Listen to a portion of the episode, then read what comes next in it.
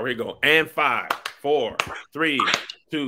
What up, y'all? Welcome to Here's I'm Kev on stage. She's that chick angel. Banger, banger, banger. like, like, smash that.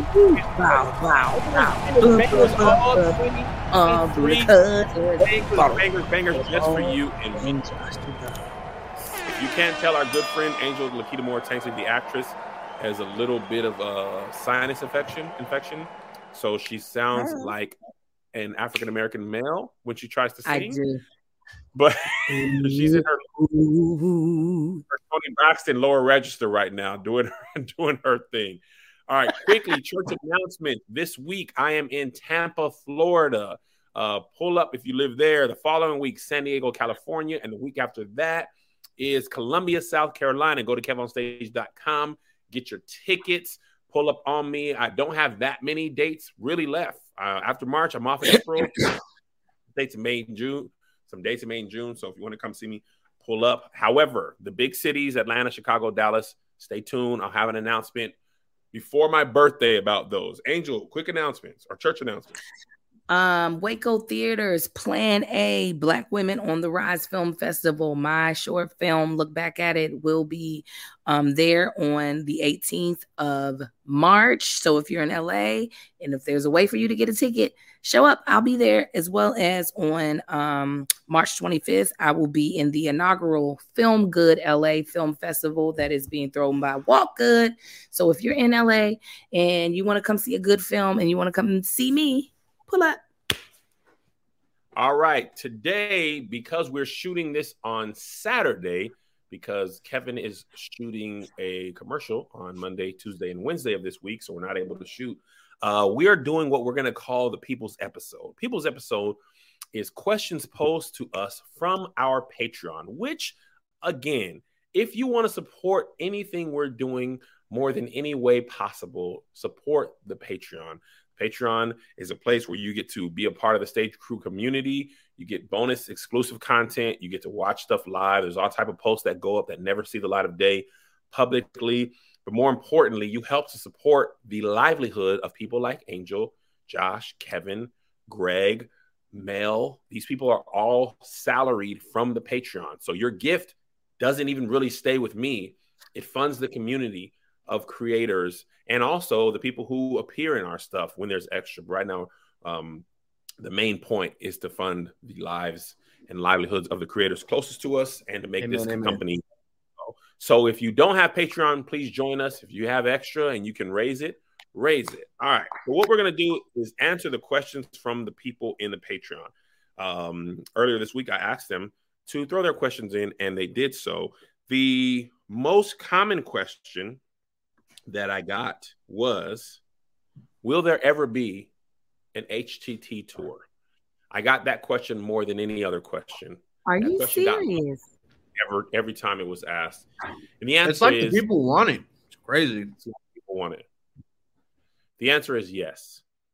The thing I want people to understand who want it to happen in 2023 is that I am a father too. I've been on tour since last September. My brother passed away suddenly in September.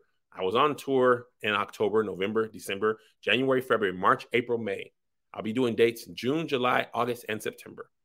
People want to, 2023 only has three more months that I'm not currently on the road. I do have a family that I like to tend to. That touring is hard for them. So I don't want to spend my whole life on the road. But of course, we want to give the people what they want. So I'm working with my team to plan something in 2024. Okay, I will talk with Angel, who also is very busy actress and mother. So, how many dates? I don't know. Exactly when? I don't know. But will we give the people what they want? Yes. What the show looks like? I don't know. We have to figure that out because I'm not interested personally in just doing topics at the show. If you come see me, I want to give you a show, a performance. And I know a lot of podcasts just do their show live I'm not interested in that nearly as much as something else. So that's my answer. Of course, I usually give the people what they want. When I give the people what they want is the answer. All right. This is, I want y'all to know, this is the first I have heard this. Me too. Me and Josh are finding out on the People's episode. And we have so many group chats open all the time. also, before we get too far in this episode, shouts to our uh, good sponsors for the podcast today HelloFresh, Talkspace, and Policy Genius. Um, hey. Back to the people. We'll tell you more about them. We'll tell you more about them in the uh, later in the episode. Yeah, so HTT twenty four could be possibly a thing for real, for real. Um, and that will be exciting. Kevin, tell me, was it my sheer nagging you? Was it the the seeing that the people actually wanted it? What what made you I, I know why it's not happening this year. That I know, and I'm not I'm not gonna say why. What made you go, all right, I'm gonna try this again, even though I really don't want to? Uh, it's a couple things.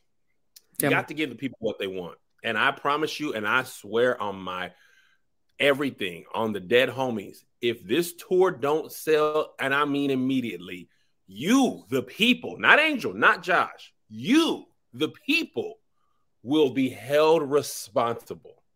You who asked and begged, and I'm talking about from the moment the dates go live, I better see 10%, 20. I get the tour dates and by percentage of sold. And when I tell you it better be going up. Theoretically, they should be sold out from the Patreon only. I better be seeing them things go up because y'all done asked to go to McDonald's. It better be the best burger you done ever had. You better play in the play place all day. Uh, but it's a combination of things. I tend to give the people what they want and letting go of the past and my bad experiences what what the performance of a live podcast was was something i really had to like sit with and understand that it didn't have to be that way uh the la- the times that i've done podcasts like this not with melissa it was infinitely more exhausting than any other live performance i've ever done so my mind is playing that and at the same time it it sold worse than anything i ever did so as a business person, I'm just like, this doesn't make sense monetarily, and this doesn't make sense as a performer. I'm not interested. Um, the other part of it is I'm not trying to be on the road as much anymore. I'm just not. I would like to take the Beyonce approach. This tour, she's had the least amount of dates I've seen since she's been solo. She's like, you know what, y'all come to the other cities. I'm doing less, bigger venues, but I'm not to be gone. She not being gone all year like that. She's not even going to the Bay area. Uh, so I think that's what it was for me. Um, and we'll see. I hope it does well. It, it's only in my best interest and the interest of the podcast that it does well and it's fun because having another live show that's lucrative and fun, uh, if it does well, that means I can uh, relax on stand up. It's something that I don't have to like go and create material. That's the part of stand up that's hard is – you got to go make sure that material is good before you can even go to theater. Somehow you have to work it out. Uh, there's no way around that. If you don't work it out in front of people, it won't be good. And I'm not going to them big markets and not being good. Yes, Joshua.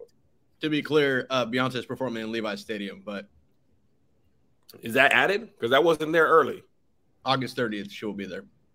Oh well, at first she wasn't being in the Bay, or I didn't see no Bay dates. I got you. She's she's bringing a lot more regions together, but she's definitely condensed. Uh, um, so yeah, that was my that was those were my concerns. Fair well, okay. Fair, fair enough. Fair mm-hmm. enough, because it just felt like you were hating on the black. Like I was like, y'all be people, not Josh. But no, you were. Like, huh? You were. You were. listen, listen, listen. Let me tell you. No, no, no. I'm going to tell you what my experience was. Okay. Ooh, I'm going to mute just in case the, the mic hiccups. I want to tell you what my experience was. I had pitched it to Kev back in 2021, whenever I, the hell I was on tour with you. I was just like, because one, I'd also, I am, I'm seeing all these other podcasts that we are the caliber of, in my opinion, have successful podcast tours, right? I'm also seeing the amount of work my friend is doing as he's taking me into here on the road. He's doing this long 45 minute set. We doing two shows a night and we're in these comedy clubs. So me not saying I know all the ins and outs of live touring because I don't. I'm like, yo, let's just do let's do a podcast tour. Like it's a lot, it's less weight while the weight of who you are is still relevant. The weight of the work is a little even more evenly distributed because you're not having to prepare an hour special basically. It's us really coming up with something that works. And uh, Kevin played me the first time. Like it wasn't happening. He was like, mm, because it also meant that that would mean to hear was off the tour. So I can also understand that. Then when I brought it up again, he played me again, but he did take the time to explain why 2023 wouldn't happen. So I and and, and you and you also explain like previous experiences, but if two people couldn't be more different, your previous situation is not the same as the situation you're in now. So I was like, I don't, I, I don't understand Playboy. Like I don't, I don't really get what's happening. So while obviously I'm going to respect whatever your decision or your opinion is, because one, you are my friend, and two, you are my boss. Um, I really didn't. I wasn't expecting you to be like HTT 24 is going to happen. I just figured you were just going to passive aggressively not allow it to happen. And I was just going to troll you on the side, on the sidelines. Well, I I'm excited for the potential for us to be traveling again as friends and co-hosts. Go on to it, Angel. Go on to it, Josh. All right, listen. Well, what, well, let me tell you. Well, let me tell you. Let me tell That's you. what you are saying. Kev, don't listen. Kev, don't listen. As That's if not it. That's yep. not it. Kev the, tour, the the new tour is called this thing here. Kevin, Kev does listen. Kevin doesn't always articulate at the beginning to me what his no is, why the no is. So I then begin to feel the narrative of what the reason for the no is. He eventually had to explain to me what his reasoning was behind it. And I was like, I was like, oh, okay. I still want to do it though. But then I could I could easily, I I I 100 Angel is a very creative, charismatic, and extremely amazing live performer. Freed from the shackles of stand up, and what I mean by that is to be a good stand up, you really got to do something close to the version of the same set. Angel's at her best to me, doing whatever comes to her mind. That's what gives her this. But I promise you, Patreon listeners worldwide, if this isn't is isn't immediately lucrative, and I'm going to promote it like I do everything else. If is it if it isn't immediately lucrative, you you guys can shut up talking to me, and I know that, and I know if it ain't the best business decision I've ever made, I don't mm-hmm. want to hear it because let me tell y'all what y'all don't understand. Since we're gonna be family, come on, okay, tell them the if truth. it don't work, who who fits the bill if it don't work? Oh, y'all okay? You know, people I mean, say you, come to my. You know how many times people say come here, come there, and when I be there, here's the problem. Oh, I was out of town. I had to work. It was this. I got to be away from my family. This Tampa uh, show this coming week is selling terribly compared with some musical festival there that has the hotel rooms $500 a night. I take six people on the road with me. I've let everybody have their own room. You can order room service. Take five times four nights times six people. Add that up. Take ticket sales. Not doing great. Add it up. Y'all be in y'all own home and don't come. So I'm telling you what I know. If y'all don't come, you shut it up. You shut it up. If this doesn't come, if if if you guys don't come to to this or sell tickets, we're gonna have to tour even harder the year after to pay for it. We will be in Tupelo, Mississippi for nine nights in one week.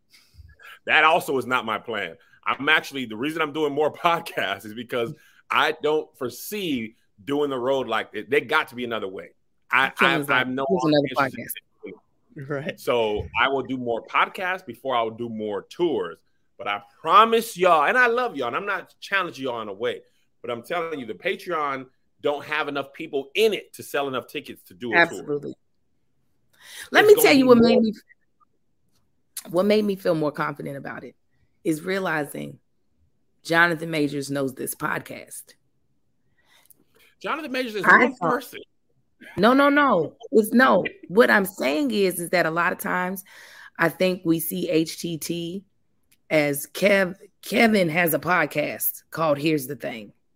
Here's the Thing is an entity that mm. Kev on stage, yes, produces is a, is a part of, but it is an entity that is known outside of just the people who are loyal to you, and that's what it can feel like sometimes. So with Jonathan, I was like, oh, he's got to follow us on a burner account. That has to be the case. He has to have followed Kevin, then saw that we do a podcast and then watch the podcast. But to hear that, no, he is a podcast listener and happens to enjoy this podcast allows me to know that it's not just, which still might not be enough. So I'm under, I understand as a businesswoman that still might not be enough that there are people who are fans of this podcast outside of your daily videos because that can be very stressful because then it is all on your back. It is all 100% on your back.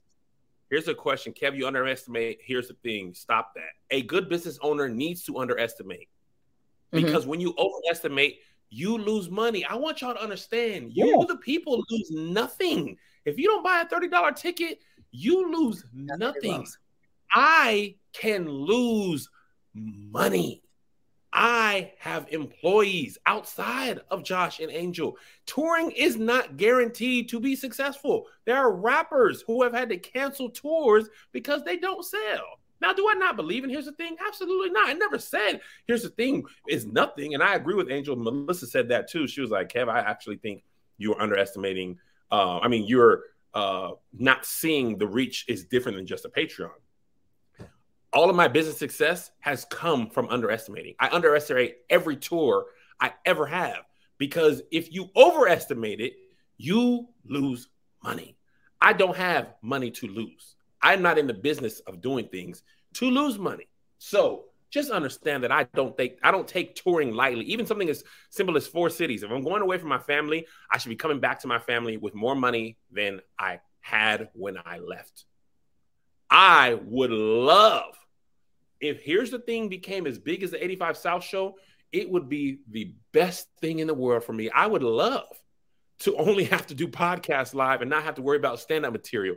It would be amazing. I would love it. Oh my God, y'all about to get on my nerves. We need to change the subject because now I'm oh, manifesting oh, negative. We, we oh.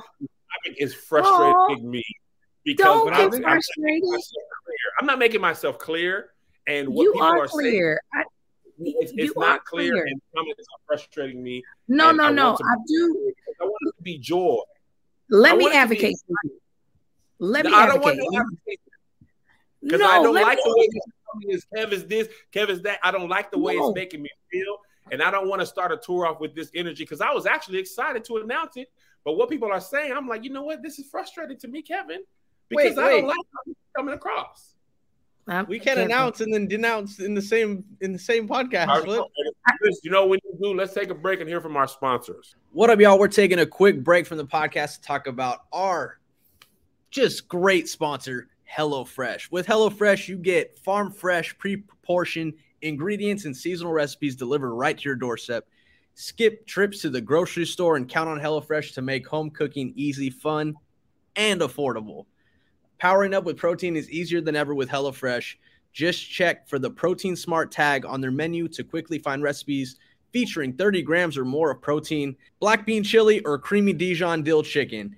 HelloFresh makes it easy to eat what you love. Customize select meals by swapping protein or sides or even adding protein to your favorite dish. Customize select meals by swapping proteins or sides or even adding proteins to a veggie dish. And now you can even upgrade for organic chicken and organic ground beef on select meals. HelloFresh knows you're busy. That's why they take care of the meal planning and prepping freeing up extra time in your schedule with free proportion ingredients, foolproof recipes, and convenient doorstep delivery. HelloFresh makes it easy to get dinner on the table. With HelloFresh, you're getting seasonal ingredients picked at peak ripeness for quality you can taste. Ingredients travel from the farm to your home in less than seven days, so you know they're fresh. I love HelloFresh because when I go grocery shopping, sometimes the ingredients that I need to make whatever I'm about to make it for dinner or lunch the next day, I'd be getting too many things. And what I love is that HelloFresh has exactly what you need for that meal. Um, and up to a couple servings, depending on how you select how much of the meal that you want to make. So this is what we need you guys to do. Go to HelloFresh.com slash SK60 and use code SK60 for 60% off plus free shipping. Go to HelloFresh.com slash SK60 and use code SK60 for 60% off plus free shipping. America's number one meal kit. Let's get back to the show. And thank you to our sponsors. We're back. Uh, this other question on the heels of what a, I mean, the most amazing tour announcement I've ever had. Uh, so fantastic. Can't wait for HTT 24. Boy, oh boy. Uh, it's not happening, y'all. Y'all, this y'all, is not happening. I, this is about to be go to guys. bed. Yeah, you know what? Go to bed. Ain't no tour. How about that? Everybody go to bed. Since y'all, because since Kev don't listen, since Kev don't protect black women, everybody go to bed. Ain't no HTT. That's what I felt like. But I'm not gonna do my kids like that. Because some of the kids is good. All right. The rest of y'all better buy two or three tickets. Uh, this question was: Have y'all ever discussed one of y'all deciding to move on from this podcast? Like, for instance, if it just doesn't work out for both of y'all schedules. This is a legitimate concern of mine, and I'll tell you why. Angel is one of the most talented actors I know, oh, and oh, so all of the talented actors that I know eventually get their show. Okay, KJ Smith, Issa, Yvonne, DeVal, uh, Denora is going to happen. Quinn's on TV. It's a foregone conclusion that eventually Angel will, and it's my estimation, will be on something that shoots 26 episodes a season. In That's my entire career, I've never been happy. I've never been not happy for friends of mine achieving their dreams. Uh, Angel did not move to LA to be on a podcast. Angel moved to LA to be a television star. Uh, I believe her day is coming. I believe Angel has every intention of doing this podcast. However, Angel is refusal to allow um, guest hosts and her dedication to working has meant we have never had even a sit in. We have just found a way. But Angel is also a dedicated actress. So I'm curious because I don't be auditioning. I make my own stuff and I usually make my own hours. So I can work around my own schedule. But if Angel gets a call from ABC, CBS, Fox, NBC, and they say, here's hundreds of thousands of dollars to do what you came to LA to do, um, but we're going to need you Monday through Friday. And if I'm busy on something else, I don't know how we do two episodes a day. Angel, what are your thoughts? I'm curious to hear what you think will happen when you eventually book a show because you know how that shooting schedule works better than I. I think you'll end the show before I do. You think so? One hundred percent. Let me now, tell you about me. Let me tell you about me. Let me tell you about this chick right here. Is that I'm the type of chick that negotiated, here's the thing, into her television contract. I'm type of chick that you ain't gonna tell me because what what I know about this industry is how fickle it is. Mm. So I will never put all of my eggs in one basket not that day of the week, especially a basket that I don't have control over or an egg that I don't have control over. There are things I have control over when it comes to podcasting, especially if it's a, here's the thing I'm, I don't produce on, I'm just talent on. But my podcast with my husband, um, doing the podcast with you and Liz, with me being a producer on both of those, I have control. I might not have control over the sponsors that we get or the rate that they pay, but I have control over keeping that content out. Where with a show that I book, the network can easily say, Well, it was great. We don't want to do it no more. I'm not trying to have to start up another thing because I let something go. Not, not, mm-mm. so will what do I think will happen? I think that uh I do think you, the producer of this show, would put a let's let's see what happens in this season and then we'll see how it's going to go before I'm like I can't do this anymore. Interesting. This is easy first of all, this is easy work. Let's be honest. Like, wow, yes, you pull up the the topics and that can be difficult. This is easy work for us to give our comedic opinion on cultural entertainment, um, and things that are relevant to our dreams. Like this is the type of stuff that you don't get to do in everyday life. You know what I'm saying? And this podcast is is not a um this podcast is not a money pit. You know what I'm saying? Like this is not a podcast that you that and, and, tell me if I'm wrong that you just have to pour money into, but you're not getting money back from. So, and that's how I feel myself. I'm like, I'm showing up. I'm not having to put out an extraneous amount of energy that I'm just like, that's how I felt about when I was doing the Bachelor podcast. That I was having to watch that two hour show that I hated. Mm. And then come and remember these white people's names. Okay. Y'all know I ain't good with names. It was so much energy I was having to put in for so little pay. That one I was like, Psh. this for me is not so. Now I could be wrong. Listen, I don't know the future, but I, I do be seeing it a lot of times. And um I think I'll always, I will always fight to have ownership over the stuff I do outside of a show, outside of a television show. So it's going to be hard for somebody to take podcasting away from me. Especially, here's the thing. Very interesting think? to me. Do You I think so? I was very surprised. I really? I, I never put it. Yeah, I didn't. I never thought you would put it down. Uh, like, oh, I got a thing. Like, I never thought it was like a stepping stone for you or anything like that. Never got that in um, feeling.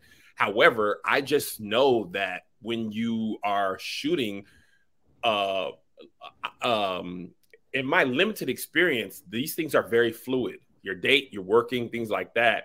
And if you're shooting something that shoots 26 episodes, that's eight, nine months out of every year when they pay you that amount of money, they have a huge say so on when and where you you go.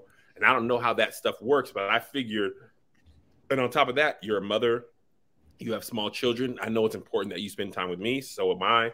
Uh, so I'm not auditioning for those shows. So I have more time available and I'm trying to do more of this and less of this being the travel um, for podcast tours you know, the great ones that everybody loves that are just. why are you opening that door again? Because I'm gonna tell you why.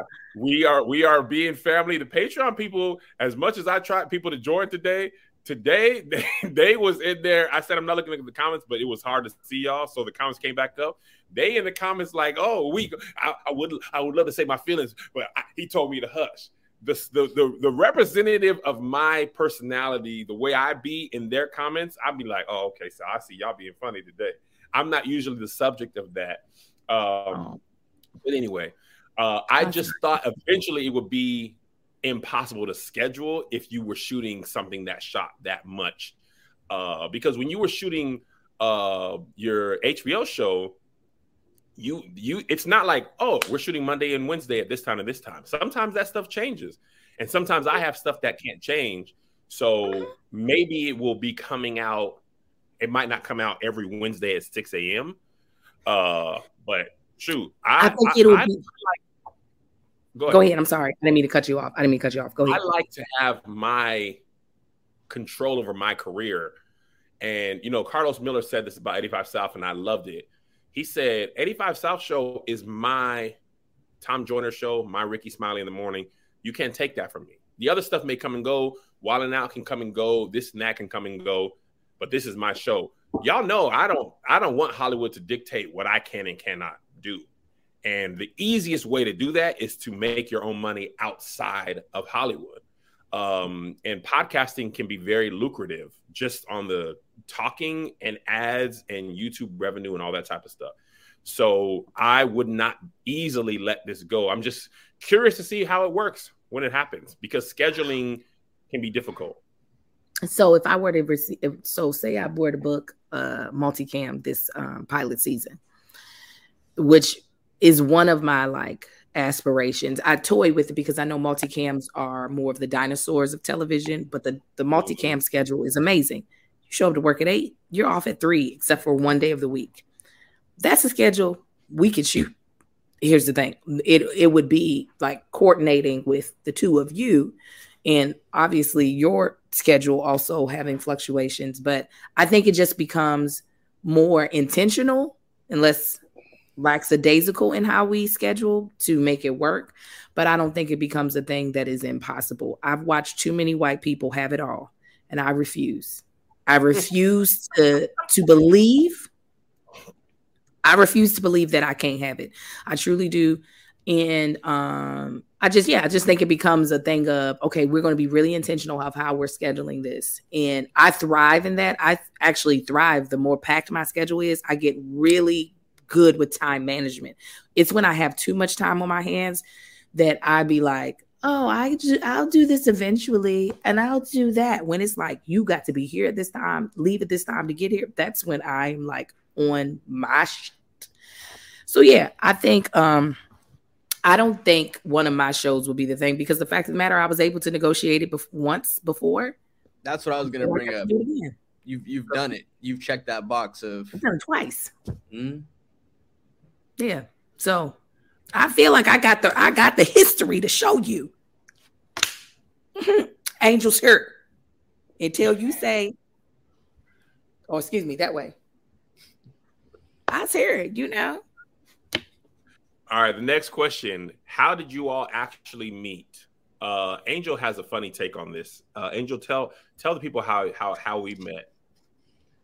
Long, long, long, long, long, long time ago, I attended a pre-dinner for a fest uh, conference called the Merge Conference or conv- conference, yeah, um, that was held downtown LA. Um, I was attending with my two sisters Bresha Webb and Denora Walcott. Mm.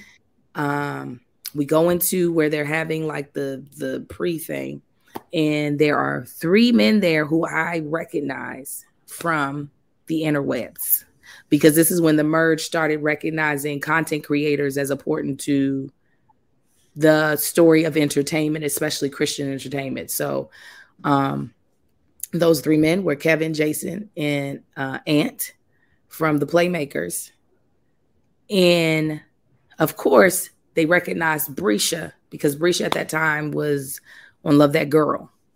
Um, and they were like, "Oh, let's take a picture." At the time, me, Bresha, Denora, that's when we were doing the Car Jacksons. We were still making content together, so we, the six of us, took a picture together. And one day, I will find that the Lord will give me where that picture is and I'm gonna find that picture. That is where we initially met, and I knew in that moment, I like the Lord be telling me stuff. I just didn't know who. God was like, "You're gonna work with one of these people." It wasn't that I had a desire to. You all were not in LA, so wherever wherever y'all were was not out. And I was already on TV, but the Lord had told me you're gonna work with one of those people, and I didn't know who it What's was. I had been working. I had already did ER. I had already did a bunch of guest stars. I had been working on television. The the whole internet thing happened because I got pregnant and I decided to start making content. So the the internet wasn't a career for me, it was a creative outlet if that makes sense. Cuz people weren't yeah. making money online at that time. They, the people were not making money. Um, but fast forward to when you remember meeting me. At the merge, at the merge. Just stop lying to these people. I have the same, I have the same experience. Tell them when you remember meeting me. And that's why, and I don't even listen, listen, I don't even fault you because I, a lot of times, while I don't remember names, I'm good at remember faces. But I just did that at a job today, uh, yesterday, two days ago. I was like, "Oh, what's your name? Nice to meet you." She's like, "I actually met you at a, a birthday party." One of your That's friends. That's why I never say nice to meet you. I always say good to see you because that has happened to me so many times. I think people don't understand. And sometimes they be genuinely upset, and I don't think people understand how many people I meet or who meet me. Oh, yeah. And I always say good to see you because you cannot say that's not bad if I met you or if I'm seeing you again. It just prevents the further thing. I done met you. You know, uh, I remember I meeting Angel. Meg, uh, Meg was like, "Yo, we need." We were talking about we needed more women, asking each other who, asking each other at All Def who we knew and Angel was like, uh, one of my sorors uh, is really funny. I think be a good okay. fit for uh, great taste. And we had really struggled to get people who were good for great taste because great taste is a very hard show to do if you're not in the group. It's it's uncontrolled. You got to jump in. and most people don't thrive in that. It's actually a terrible way to introduce new people. But I remember yes, Angel. Yeah, Angel is one of the probably, and I'm not even being mean. This is just the truth. We probably had less than 10 people that I thought were good, that I thought were good, that were outside of the squad or workers of All Def who fit into great taste. And Angel came in and fit in immediately. Uh, and I was like, dang, she's really talented. And um, that's how I met her uh, through All Def. She didn't do a terrible amount of stuff at All Def, uh, but she did a couple great taste episodes. Um, and then I remember when I was starting Kev on Stage Studios, I was like, I didn't want to start with a whole bunch of the same All Def uh, fan fan group because they were already working there, and and also roast culture. The the fans were a lot younger then, so they would just come in the comments and roast and roast and roast. And I was like, bro, I'm not trying to do that every day. So I was like, I need to get some people who were not on All Def like that. So I remember hitting Angel up. Black huh? women. And black women, and black not just a bunch of dudes. Not mm-hmm. just a mm-hmm. bunch talking of opinions. Yes. And I remember hitting Angel up when we had the racism office. And I was like, hey, man, I'm trying to do some stuff at Kev on Stage Studios. Uh, would you be interested in like working with us? And I knew Angel didn't love the All Def content. I don't know why she didn't like grabbing, uh, guessing butts for the first time and whose penis was the biggest, stuff like that. She was on television. But uh, she was like, as long as you can pay me enough to cover my babysitter, I'll come and shoot with you. And she came down to the racism office and boy, she, she was in that. She brought a Mar, and she was in them videos a lot, pretty much from the beginning of that Kev on Stage Studios Patreon. Angel was probably the most featured player that was consistent in everything because I always, even before I learned about intersectionality, I was trying to incorporate more Black women, you know, learning to protect them and things like that, things that I've forgotten along the way as I tried to navigate this whole podcast touring, things like that. You know, sometimes wow. you just forget. Oh, y'all didn't hurt my friend's feelings. You know what? Before Kevin goes into a deep dive, we're going to go to our next sponsor. We'll be right back. All right, guys, taking a quick break from the show to talk about Talkspace. Uh, guys, we already deal with enough on the daily basis. Sometimes it's it's too much juggling everything and uh, trying to keep our life together at the same time. Um, and a lot of times when it comes to therapy, it's tough to find a place to start because it's a whole other mission that you have to try and schedule and set up and interview for therapists, and it's a whole thing. But uh, Talkspace makes that a thousand times easier, a lot easier. Uh, sometimes people wait until something bad happens to talk to a therapist, but why wait? You can get a therapist through Talkspace. Therapy can help shift your perspective, find tools to cope in difficult times, and be a guiding light. Getting started is the most important part. Talkspace makes it easy and affordable. At Talkspace.com, you can sign up online and get a personalized match with a provider that's right for you, typically within 48 hours. It's incredibly convenient to have virtual sessions with your licensed therapist from the comfort of your home. Therapy can help shift your perspective, find the tools to cope in difficult times, and be a guiding light. Talkspace can help with specific challenges you might be facing. It's the number one online therapy platform with licensed therapists in over 40 specialties including anxiety, depression, substance abuse, relationship issues, and much more.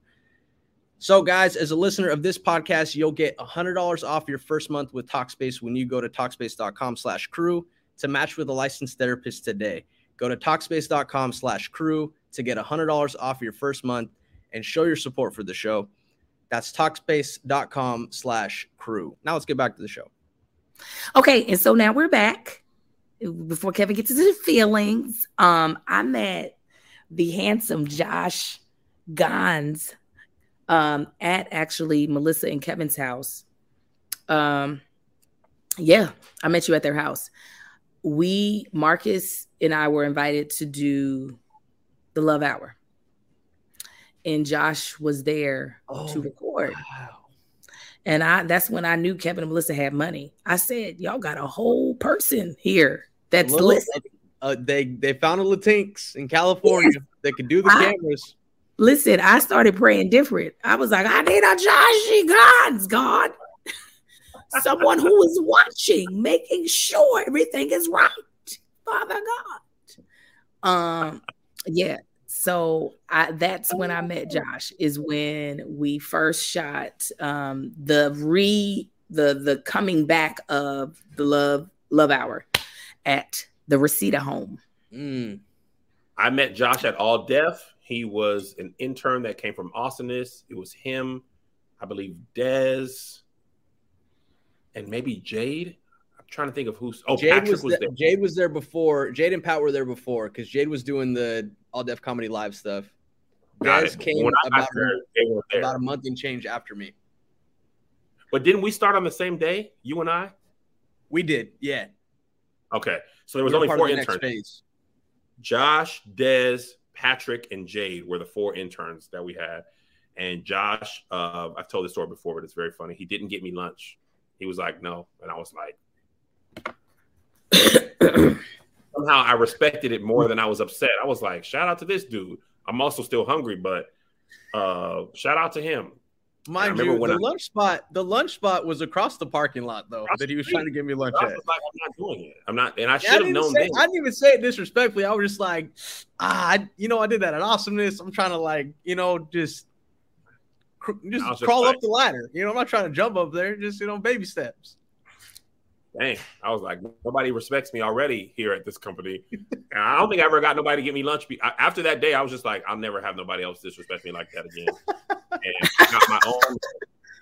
Uh, I I hired Josh. I, listen, Josh got done dirty. He don't tell this story, but Josh got done dirty at All Def. He was in a lot of uh, dumb jobs and doing dumb things. Uh, but he was one of the more talented. Have Actually, we had a lot of at a workplace. Absolutely. He was one of the very talented uh, people because even then, I remember he was good on camera. There was nothing he didn't do well if he was interested in it. Uh, he was good on camera. He was good at editing. He did all those things. And I remember the moment I decided to hire Josh, I'll never forget. I was in Washington, D.C. I had a show that night. I was trimming, and Aska wasn't even a hard show to edit, but I was trimming episodes. I was exporting them while they were exporting. I would work on my jokes. And I remember thinking, there has to be a better way than this. I cannot like I, even if I had to pay somebody a little bit just to edit this stuff. Uh, I don't think you were full time yet. I think I was just like, can I just let you edit these? Can I pay you to edit these shows? And then when I quit All Def, I wanted to make a documentary. I was like, Josh, I want to make a documentary of this tour. I want you to before you edit quit. That, Shoot it. that was before. You, that was before you quit though, because the, Oh, yeah, the first right. year, right. the first year, you were coming off tour from the from the airport straight to the office for Yep. that 10 a.m. meeting on Mondays. Yep. And I was like, I want to do this documentary. He had gotten laid off or fired uh, by then. And I was like, I want you to shoot and edit, shoot, edit, and direct this. And he was like, I don't think I can do that. And I was like, I like, was like, that's, that's a lot of that's a lot of. and was, You did like, such "No, a I- good job. Thank you, Andrew. I, I when I tell you that first uh like three minutes of that documentary when he first showed it to me. And it, he had it already edited this part like I was talking to JoJo I think I was living in my house and he was like and then talking head and I was like oh my god. So I 1000% called that shot. Uh and he shot and directed and edited that whole thing and that was super dope. And that's how um that's how we met. All right. Let- the rest of the real quick, though. I, I can't wait till you do more documentaries, Josh. You really are really good at it. I remember watching that, and this is this is prior to me like working with Kev, and I was really I would have I don't know if I knew that you had did it, but it was so good. I watched that documentary from front to back. It was amazing. Thank you, Angel. You're very those welcome. kind words and, and encouragement for more. It was good. It was good. Good job to you too, Kevin. It was the storytelling was amazing. Yeah, Yeah. we went on tour and we documented that tour. And I've just, you know, I was so afraid of what a tour would look like and making money. I remember on that tour, I didn't know if we would pay, be able to pay Tony into here until I believe like the third month of the tour. I was like, okay, we even if we don't sell another ticket, I can pay them without having to use my my money from work or my savings. Uh, all right, the rest of the questions are not necessarily all about. Here's the thing: I just want to get those out in case Angel had to leave. Uh, I wanted to ask those. Uh, this question is uh, interesting. If you can relocate with all you have now, studio, family, friends, job, where would you going? Which where are you going? Which state, country? Tacoma, Or would Washington. You, you stop lying. I know where I'm going. What do you mean? Where are you going, Angel? I'm going to Houston, Texas. H Really? Oh my God, today, yes. Houston, Oh, there's something about how black that place is, country as well. Mm. The size house I would have. Uh, Houston. I used to think it was Atlanta. Sorry, y'all are off the list now. Houston, Texas. H Town going down. I loved it. Loved it. I think I would go to Atlanta. Um, everything I do would be most easily replicated in Atlanta as far as like uh connections, crew, talent. Uh, it has the most most dearth of black talent behind and in front of the camera. Uh, most people own their stuff, all that stuff. Traveling wise, the amount of nonstop trips I would take would be immaculate. Mm-hmm. It was mm-hmm. it would be so great. I, I could leave for a tour stop the day of instead mm. of having to fly night, which might be my least favorite thing about touring and living touring and living in LA is yeah. having to take a red eye. This just past weekend, we were supposed to leave at 9:59. We ended up leaving at a, at 1:30 in the morning. And the show was delayed. The was the flight delayed? Yes. Flight was delayed Three and delayed and delayed. Uh, and if I could live internationally, I would live in London which reminds me, I am doing a Patreon exclusive uh, accent coach training session with accent coach Jack next week on Patreon. Um, that recording it live. Phenomenal gonna, content, Kevin. He, oh, it's going to be great. He uh, he reached out to me from that video with Happy Music. Happy's going to learn an American accent. I'm going to learn a British accent. Although I think British people have a leg up on Americans because they watch way more American TV than we watch oh, British TV. They're, they're, inundated with American TV from birth. I'm not, but uh, I cannot wait to learn how to do an accent from an accent coach. This has been my live stream uh, to take a job from a Brit on a British show. I want to be on Top Boy, uh, Summer Sausage House. Uh, Josh, where would you move to? Off top, Arizona because I got some nieces and a recent nephew out there now.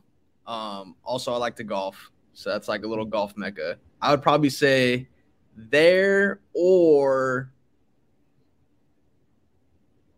honestly, I had a great time in Nashville. I would I would like to I would like to spend more time in Nashville. Nashville's a good time. I I had a great experience there. There's a lot of white people drinking in the downtown area, though. A lot of woos, over indexing on white people wooing, which I don't mm. tend to make me afraid.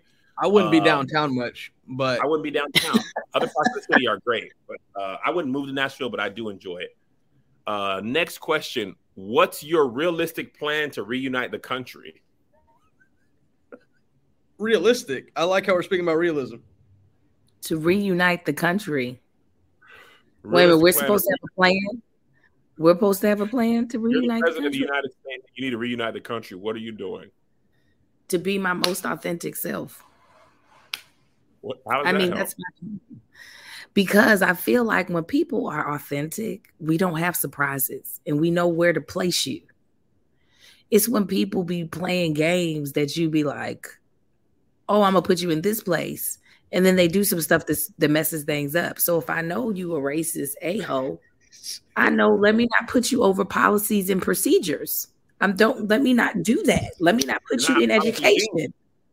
Yeah, you're, you're not, not policy The Patreon is the Patreon saying reunite. When we when will we ever united?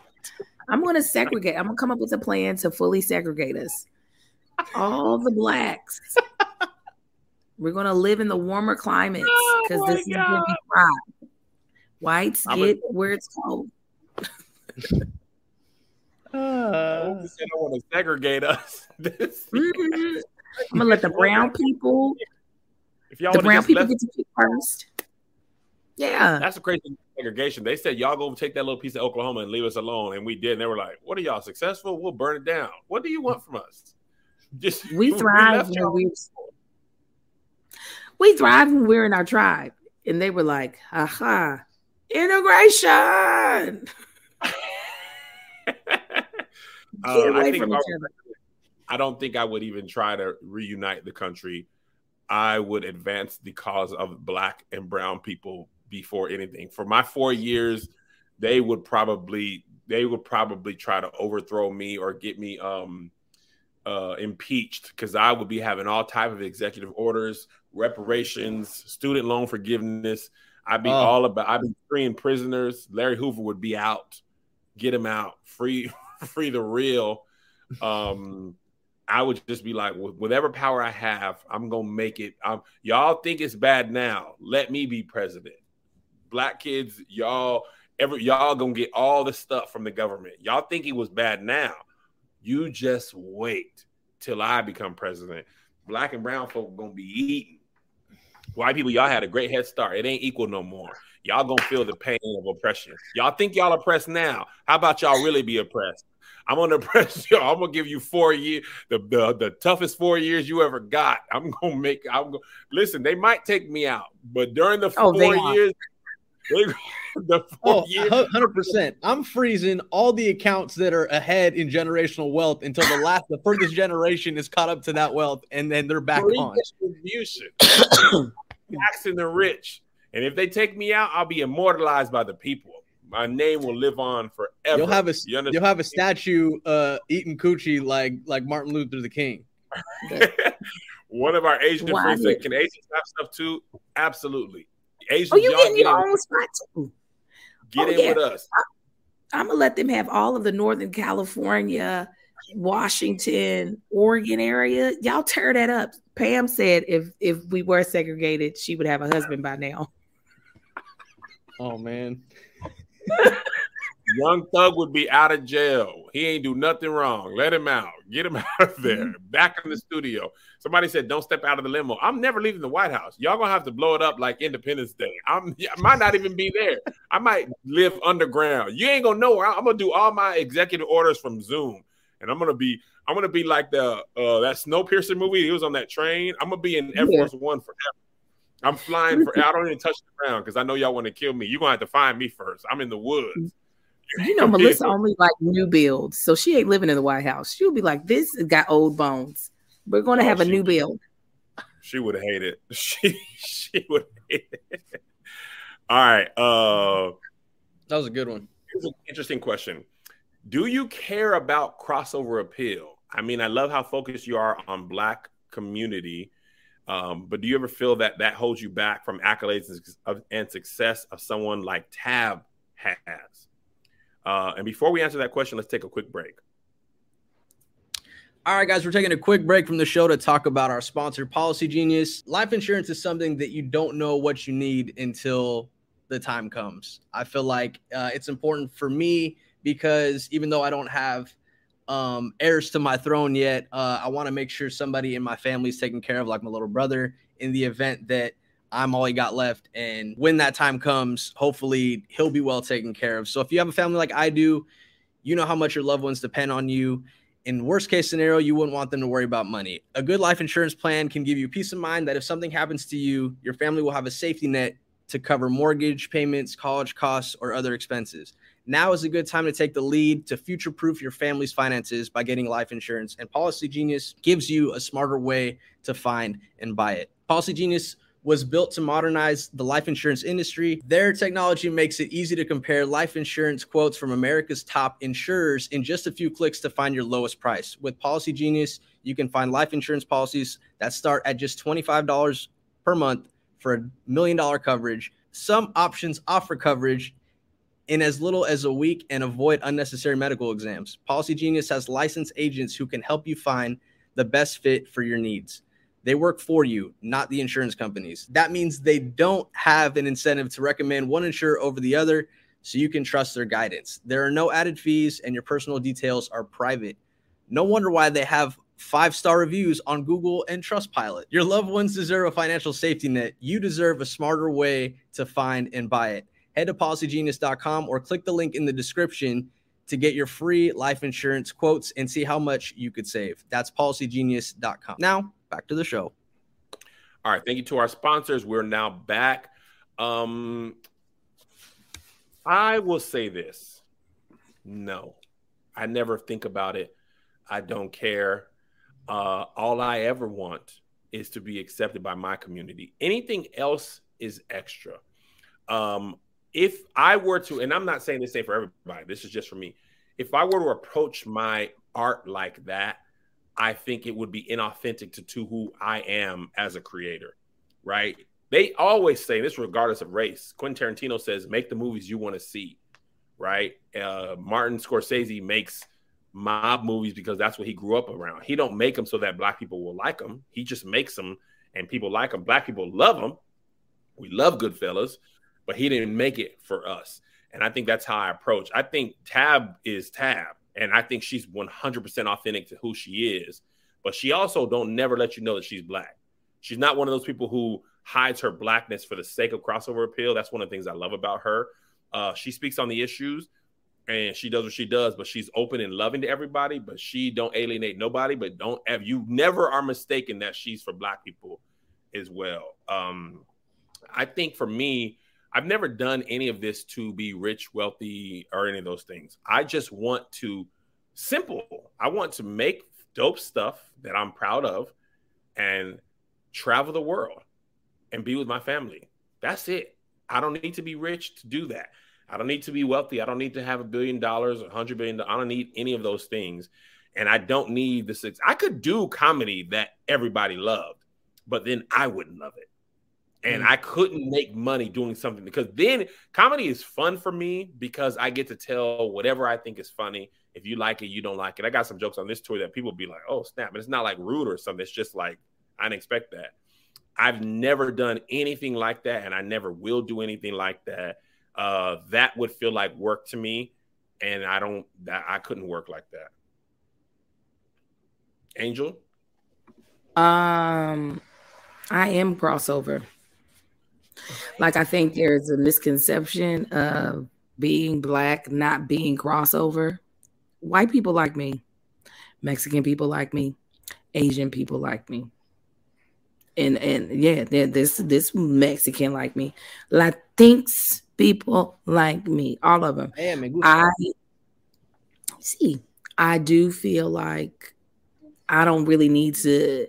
I think that's what is wanted of us to begin to question how we present ourselves to for likability. But I truly feel like me just being me and me being really honest about the things that concern me um, is relatable to anyone of any color, whether even if it's about my blackness or my journey as a black woman. I think people want us to think that there's still not commonalities in that. There's commonalities about fear. There are commonalities about not feeling heard that everybody has. It might be at a different intensity. It might be from a different per like being caused by a different person. Um, so I really, uh, and then me as a mother, like the concerns I have as a mother, yeah, wow, maybe a white woman doesn't have to worry about the police wanting to kill her child just because of the color of her skin, but a mother is always concerned about her child living a long life. So, mm-hmm. um, I'm crossover, and I'm not gonna let nobody think just because I'm black and I wear afro and that I wear things that are Afrocentric and I support black businesses that other people can't relate to me and enjoy my content. All I do is for black people anyway, which isn't exclusionary. That's just be reminding people you doing you outside of your lane. There's a TikTok that was so funny. This white dude was doing some piece of content, and they were like, "You should do it for black women." He was like, Mm-mm. "I stay in my lane, which is white people business. That's black people business over there." And people who always try to invite me over there, don't be the people who in that lane. It's be people in my lane trying to invite me over there. So I make comedy for everybody, uh, but specifically for black people anybody can laugh though. But I don't be like white people, y'all get away. It's just be like when they be doing stuff that I be like, now come on now, that's not y'all stuff. That's when I be like, it's for black people anyway. But uh, you know, uh rap music, Jay-Z and them don't they just make music. They don't make music for black people. People like what they make. Uh, I always approach art like that. I'm gonna make what I want and I hope people will like it. Retirement plans. When all the kids Ooh. are moved out and What's next for y'all? Angel. Ooh. Being butt naked on a beach. No, um You'll get sand. You'll get sand uh, everywhere. I know. I'm excited. I really, I, um, I think my children have been kind enough to allow me to really focus on my career while I'm still very active in their lives.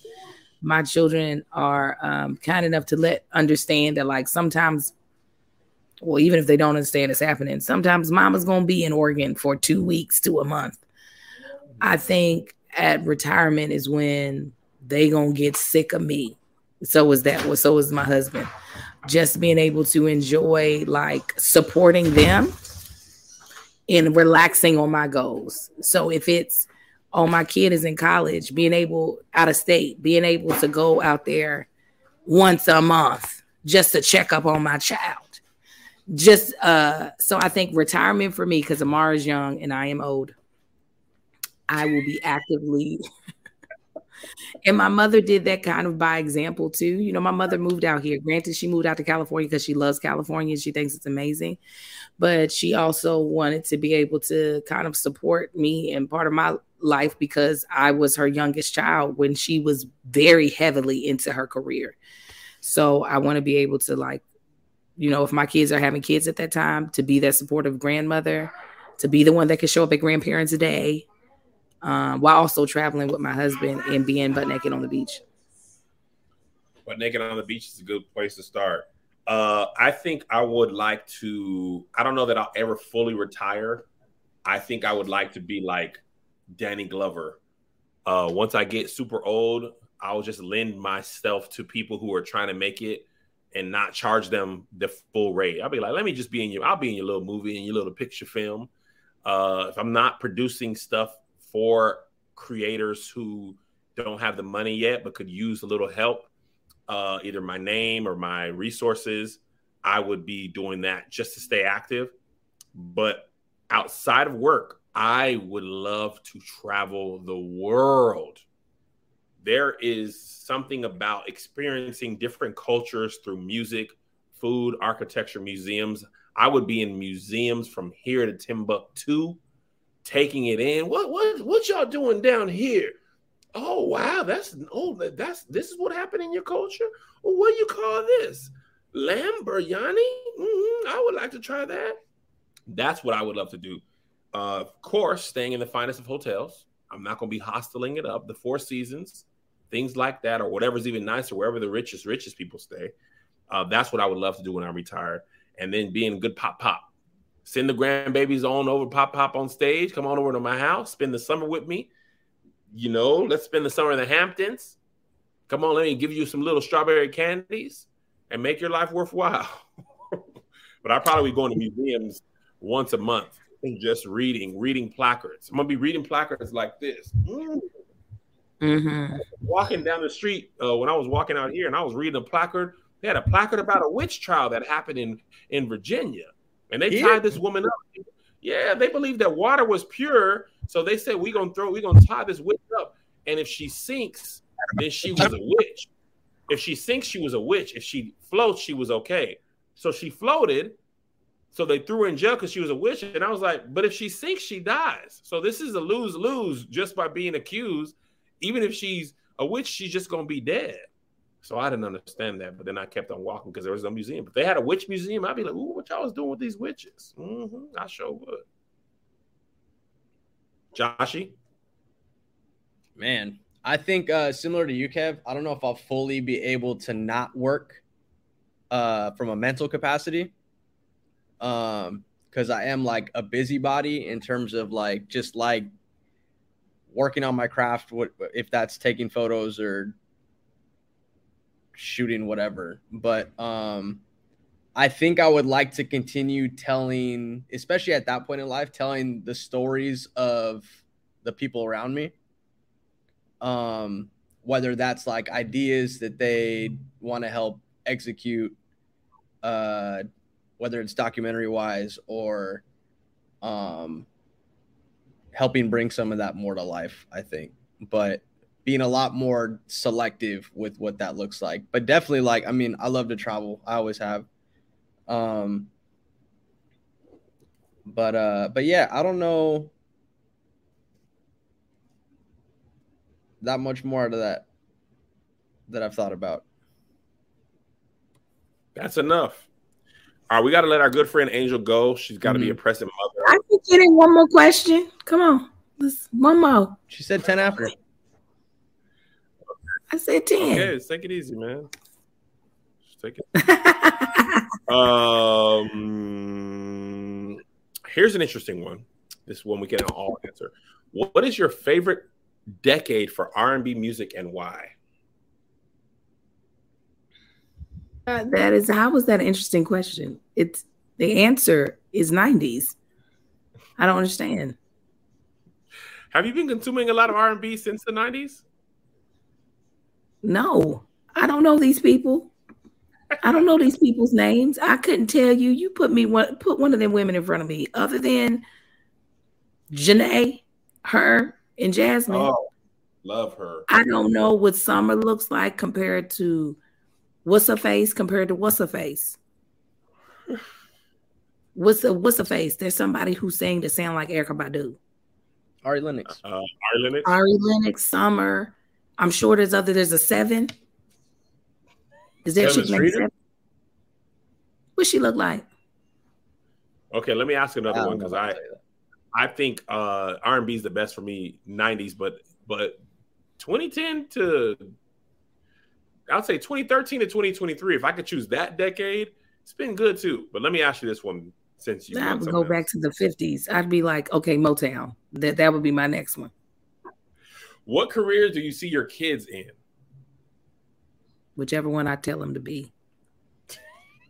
Pushing P, fam.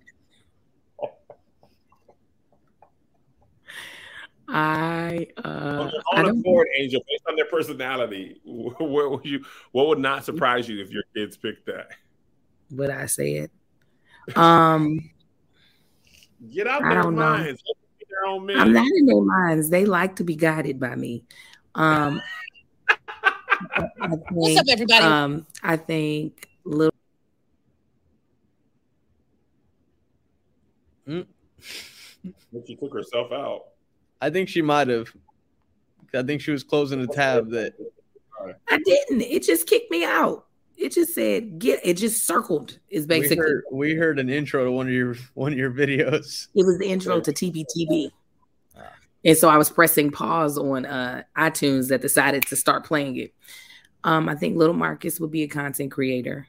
Mm. I think um, I think Cy and Kai. I don't know. Maybe Kai could be an artist. I do see that in him. I don't know what Cy's doing. I don't know. Maybe something in hospitality. He's very pleasant. Boy, oh, he is. They really both are. All three of them. Three, three or four. And I, I think Amar is definitely some sort of entrepreneur. I don't see him really taking orders from others. Uh, I don't know what he would do, but telling that young man what to do is going to be a tough ticket. It is very much. Listen. Angel was over the house uh, a week or so ago, and Danny was over there, and and Amar brought some fruit snacks to Angel to open, and Danny opened them for him, and that little boy was disgusted mm-hmm. with her. It was like he wasn't even going to eat them. He was just no. like no. He wasn't having it. So upset that his mom didn't open the fruit snacks. I thought it was the funniest thing ever. He was just like, I don't like this now. I'll never eat fruit snacks again in my life. How dare this you? Is, this is the thing about Amar. Amar has a plan that I interrupt, that adults interrupt. And that's what people don't realize. He has already planned out the stuff that he wants to do, the stuff he wants to participate in, what he wants. And we adults interrupt that. And that's what Danny did. Amar knew that there were other people that could open that, but he didn't want their fingers on his stuff. His daddy, he didn't want his daddy to open his stuff. It's me. So that's why I just feel like he's going to be a very particular type of entrepreneur so that people can't tell him what to do. Amar's going to carry on the hopes and dreams of uh, his mother, Angel, and resegregate America. that too. that too. Except it won't be by color. It'll just be by your vibe. He'll be like this. Ah, go over there. Just Yeah. yeah. All right, gentlemen. Uh, All right, God I'm going to you. take the kids to piano lesson. I'll watch from the audience like everyone else. Bye. All right, we'll see you on the D24 tour, if not sooner. I'm trolling now, Josh. I take the power Oh yeah. back. It, this the problem is knowing you. This is going to be every week. Oh, you thought you had me? You thought I just was just poo pooing a tour? You thought I didn't consider the variables? You thought I just didn't listen? You thought me? And this isn't even the outside world. This is the Patreon. It's the family. I wouldn't want to do a tour. I didn't consider. Oh.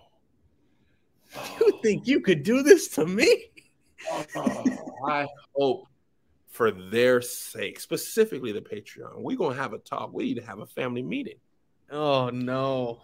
We better see lines out the door. Ticketmaster better be saying on demand pricing. We've never seen sales like this. I'm gonna put the shows in Tupelo, Mississippi, Nacogdoches. I want One to see how only. bad you want it. One night only, Saskatchewan. I want you to come to Laredo, Texas. Oh, y'all love it. Here's the thing, tour. The Oh, first show's in. South Dakota. South Dakota. In the- Spokane, Washington. In peak winter, South Dakota. kidding? Bring a coat Atlanta, Philadelphia, Dallas, Houston, on a school No. night. Barstow, California, Right off the 15 North. Chattanooga, Tennessee. Oh man. You hear it? Flint, Michigan. All right. Um, let me answer this question. Then I got to grab my food. We'll we'll talk for some more, but I, I got to get something to eat. I haven't eaten nothing. Uh, I think my oldest son Isaiah will be in the creative arena in some way, writing or more than likely directing movies. He, he said he wants to work for WWE Creative. What's crazy about that is he's dead serious, and that is a job that is possible, and That's it's so something cool. he's aware of that I didn't know was a job when I was a kid. That's when I still believed that wrestling was real. My youngest, Joey, JoJo, I don't know, man. That kid could be anything from a professional soccer player to a podcast host. I think he's very insightful, funny. He's got his he's a great producer. He creates his own topics. He stays on topic. Uh, and he also said he could love to work with dogs. There's a little dog place we take Monty to when we're out of, you know, the on vacation. I think it would be equally happy just, you know, keeping an eye on dogs and walking them and training them. Um, I don't think he he doesn't have to make a lot of money to be happy. I think he would if if he made, you know, I don't know, 50 grand or whatever, taking care of dogs, he would be completely set with life. He doesn't have to have a lot of things. Isaiah, on the other hand, that boy better make some money because he has taste that far exceeds his income. So um, I I'm really curious to see what they will come up with, but I'm also very happy that if worse comes to absolute worse, I can always have a job for them. They can always do something for me. They could tour manage. Here's the thing tour. Mhm. They could sell merch on the Here's the Thing tour. They could edit. I mean, there's a lot of jobs they can do that they have the ability to do. Amazing work, Josh. I'm truly commendable. truly Appreciate commendable. All right, this question was funny. Can you please take my ex off Patreon and the app? I have his email. Somebody said, well, "What do you mean? He pays his money." she said, "She said, I don't want him to be able to laugh."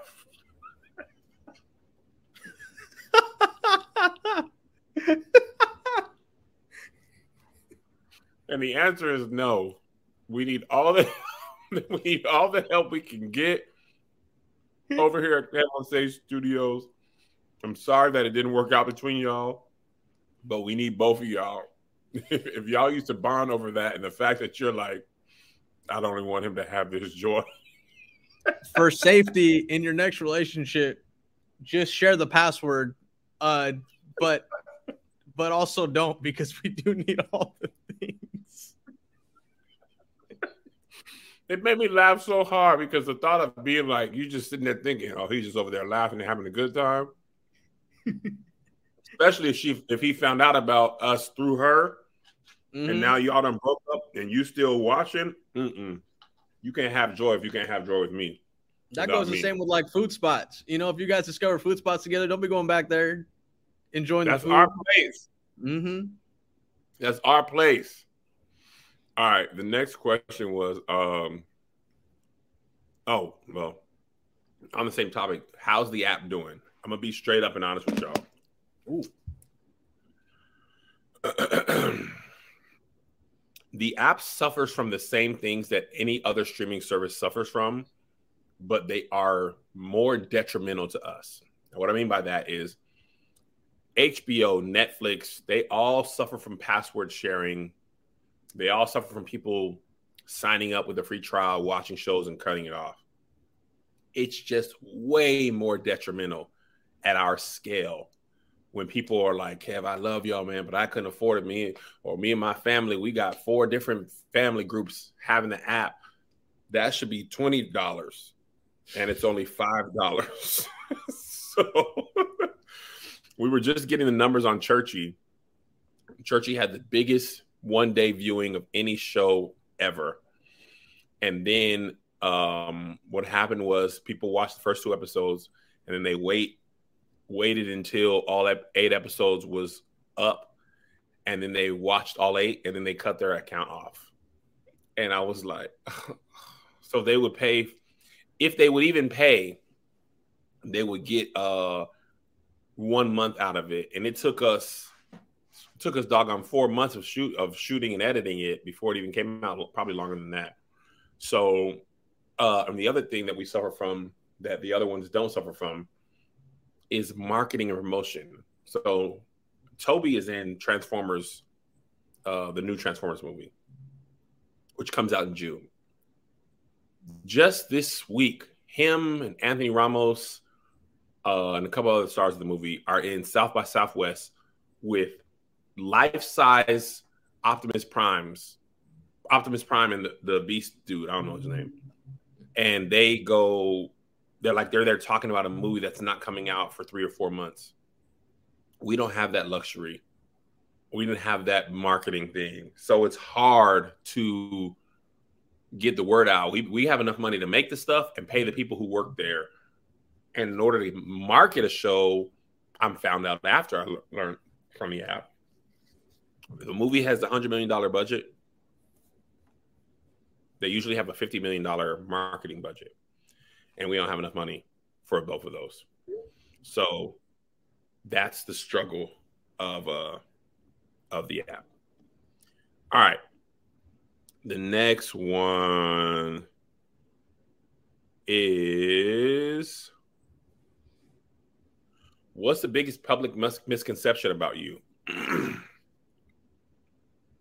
For me, I think the biggest mis- misconception is that I don't want to do certain tours just because I don't want to, or I don't listen, or I don't weigh the costs. And the truth is, I weigh the cost on everything. Um, and I've got to consider a lot of people when I think about touring. So I didn't know that was a big public misconception until today, but today I found it out from the people who I thought loved me. Patreon, not even non-Patreon people. I found that out. Uh, I think um, I think the biggest misconception about me is that I'm funny all the time at home. People always be like, "I bet you be cracking Melissa and them up at home." No, no, I just be at home. I be tired. I be sleep. I be, you know, taking the dog to go poop we moved and I was like, Monty would not do to outside. He was like, I don't know where we're at right now. What am I doing? Um, I don't be funny at home like that. Most of my life at home is get up, go to the gym, come back, take a quick shower, take Isaiah to school, come back, do a meeting, meeting, meeting, feels like I do two or three things, then it's go head back to pick him up from school, pick up Joe from soccer practice or from track practice, or take him to soccer practice. Make sure I go uh, spend time time with Melissa. Meetings, meetings, meetings, work, work, work. It's not nearly as funny as like when I make videos or when I'm on stage or whatever. So I think that's probably the biggest misconception about me outside of the uh, um, podcast touring and not wanting to do that. What about you, Josh? Is there any misconceptions about you? I think so. I think one of the misconceptions about me is that I'm around a lot of big artists all the time. Because people DM mm. me asking me if I could send somebody something, and I'm just be like, bro, I don't really know them like that, nor would I kind of do that. Angel, what are you doing? Bring up, bring up that damn tour one more time. bring it up one more time. then I'm not gonna do the tour. Bring it up one more time, and then it will be just you and Josh. And this is why this is why Angel is not gonna be the one to quit this podcast because she is taking this mid drop off remotely. Side note, I said, perfect. Oh, great. I said, I know he is not about to answer this question with people thinking I don't want to do the tour. I said, uh uh No, no, no, we shan't. We shan't. That's what they Wait said, Angel. They said kept on listening. No, they really didn't. You know, sometimes people need a little more context around the no. your no can be no, absolutely. But then there, then it does allow for other people to present their narrative, and either you can not care and just be like, y'all think what y'all want to think, or you can give context. I'll answer the question. Most misconceived notion about me is that I don't like nothing. That's what everybody say. I'm waiting for Angel. Somebody in comments said, I'm waiting for Angel to be like it was man. It's not that I don't like nothing. It's like I don't, it's that I don't like majority of the things that other people like. Ooh. That's different. That's different. And just because y'all like mediocre stuff ain't my fault. I like what I like. I like what I like, and I'm paid to give my opinion. Start talking about stuff I like, and I'm gonna tell you I like it. I like Creed. All right. Sorry, I just had to here. Are you done? That's so funny. Um, also, I would say that people think I'm a full time influencer now, and that is very much not the case. I'm just making mm. content that goes on Instagram or wherever. That don't mean that I'm getting crazy income off of these platforms that are ending programs that paid pennies on the dollar of whatever you guys think might be the case. You know what? I was thinking about a marketing tool for my master class. I haven't made the video yet. It's was also busy promoting for the NAACP and then for this tour. The biggest misconception is that about influencers mm-hmm. is that most of them make enough money to be only making money off of social media. That is not the case. Mm-hmm. I think people think that if they don't if they can't make enough money to do it full time, they're not successful. Oh, Angel came back.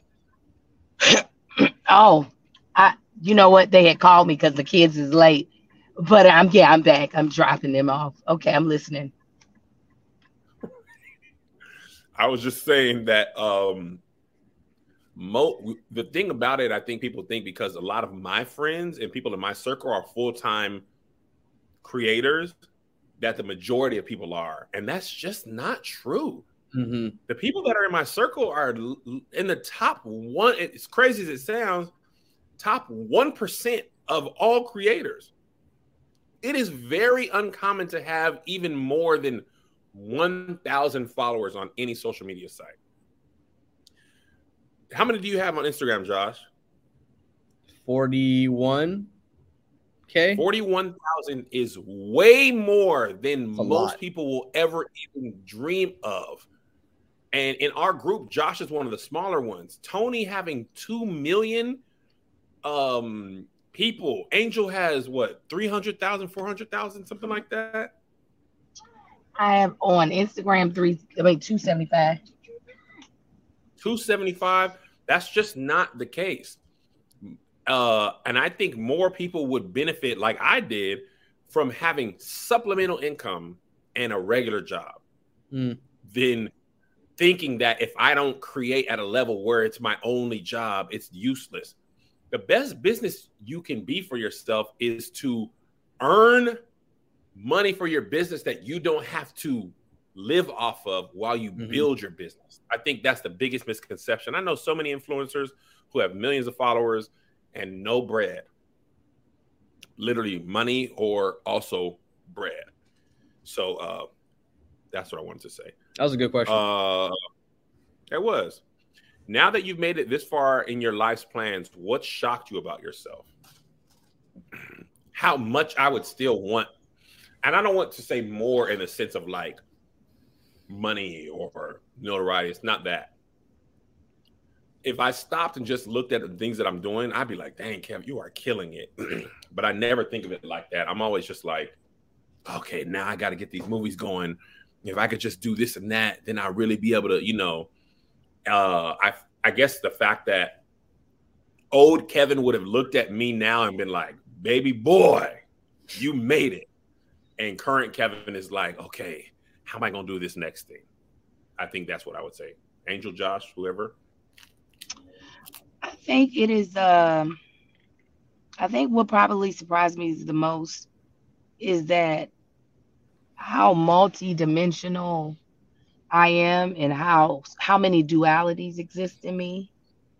Mm-hmm. I, I think I didn't see as many. I didn't realize how many facets. Like I'm very brave, but I also have a lot of fears that I have to like push past. I'm very. Um, I used to not consider myself uh, as compassionate. My therapist had to reframe that for me because I'm not an ex- emotionally expressive comp- person. I thought I wasn't compassionate, but I actually am ex- extreme. I'm extremely compassionate.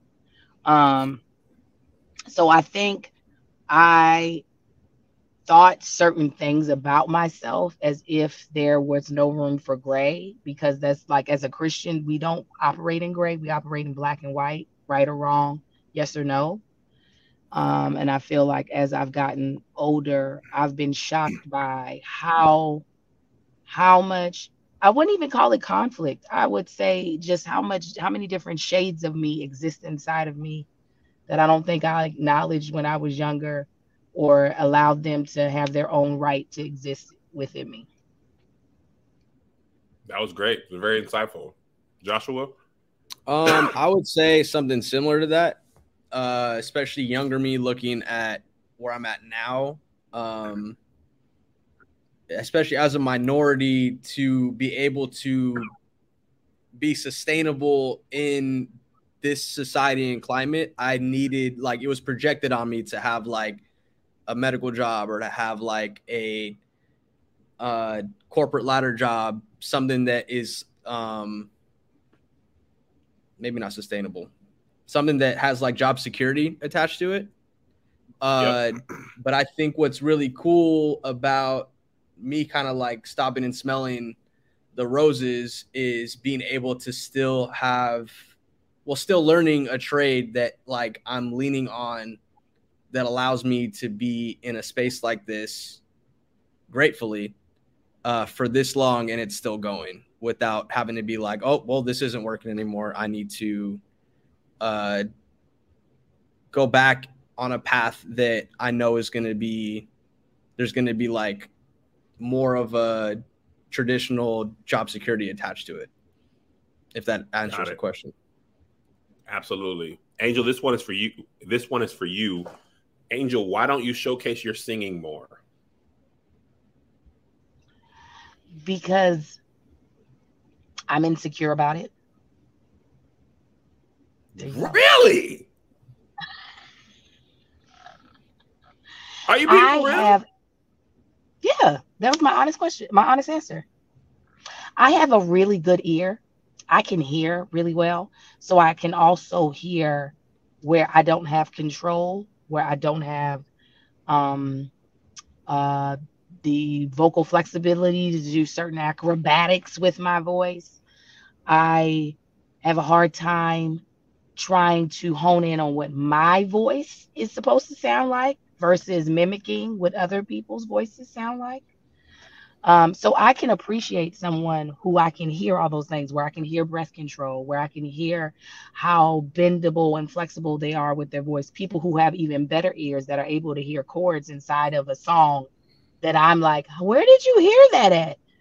Um, so because of my appreciation for other people who are distinguished in in their zone of genius in that field, I am insecure about my own capabilities in it. I know I I know I can sing. Hmm. I'm I am very realistic in what I'm capable of doing. But it is because it is not because I know how different it is from someone who excels at it. Yeah. Look. That is surprising. I'm surprised too, Angel.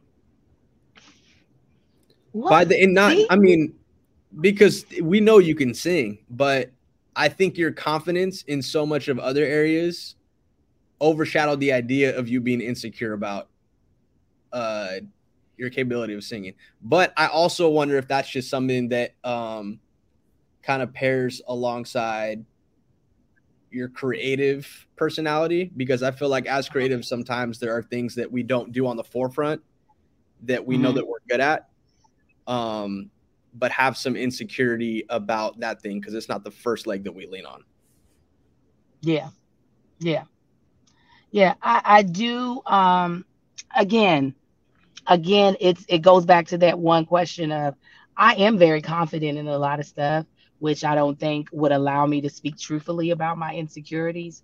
But I am trying to give both things the um the time they deserve to be like investigated. So while I'm confident in a lot of things, there's there's not many things you can't you can tell me about myself and I'm going to believe if I didn't already believe it to begin with. But there are certain things mm-hmm. where I'm just like, please don't say anything about it because I don't know if I can take it. You're gonna be able to get me with that right hook. I mean that right that straight. Oh, we're not talking about Creed over here. Yeah, but yeah. Mm-hmm.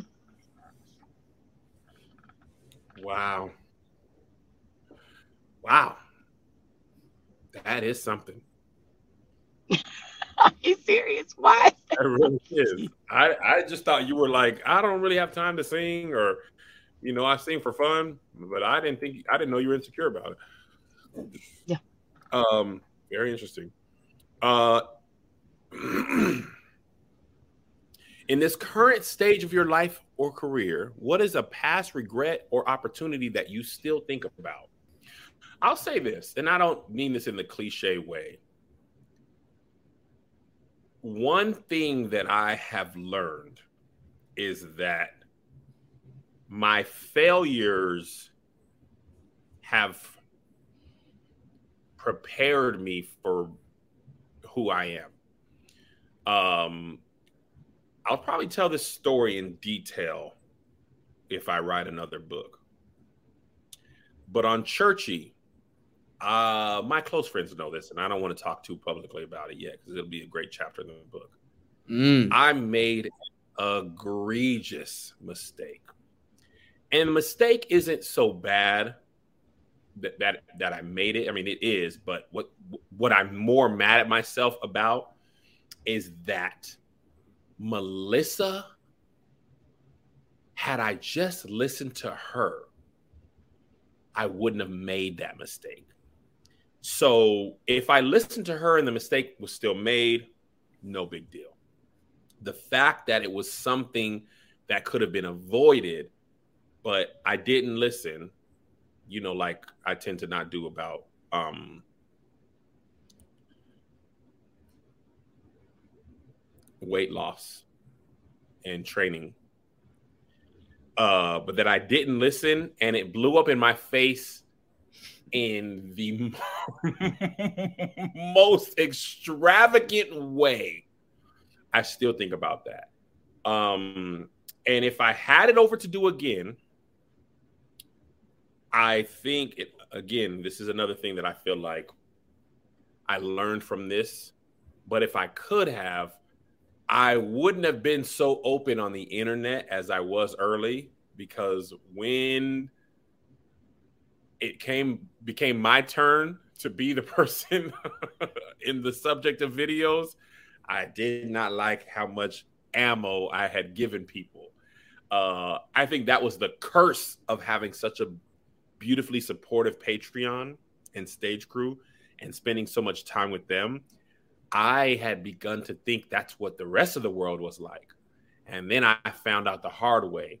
There's a good amount of people who love me through and through, and there's some people who don't rock with me at all. And the not rockers were loud. Uh, but again, I think that was imperative to the next stage of my career to get used to people not liking me and to learn how to not care, not necessarily care, but not let that affect me, which was not the case, uh, I believe, around 2020. So I think that transformation was necessary. I don't think I could even be in this phase of my life or where my life is going if I didn't figure out how to deal with that part because I would have just been spiraling. And I actually see some artists who spend infinitely more time with people that they love them, love them, fighting with fans and people who don't like them and trying to prove mm. their worth to people who already decided they don't like them. And I saw how futile that was and how it doesn't matter what you say or do. If they don't like you, they don't like you. And there's nothing you can do.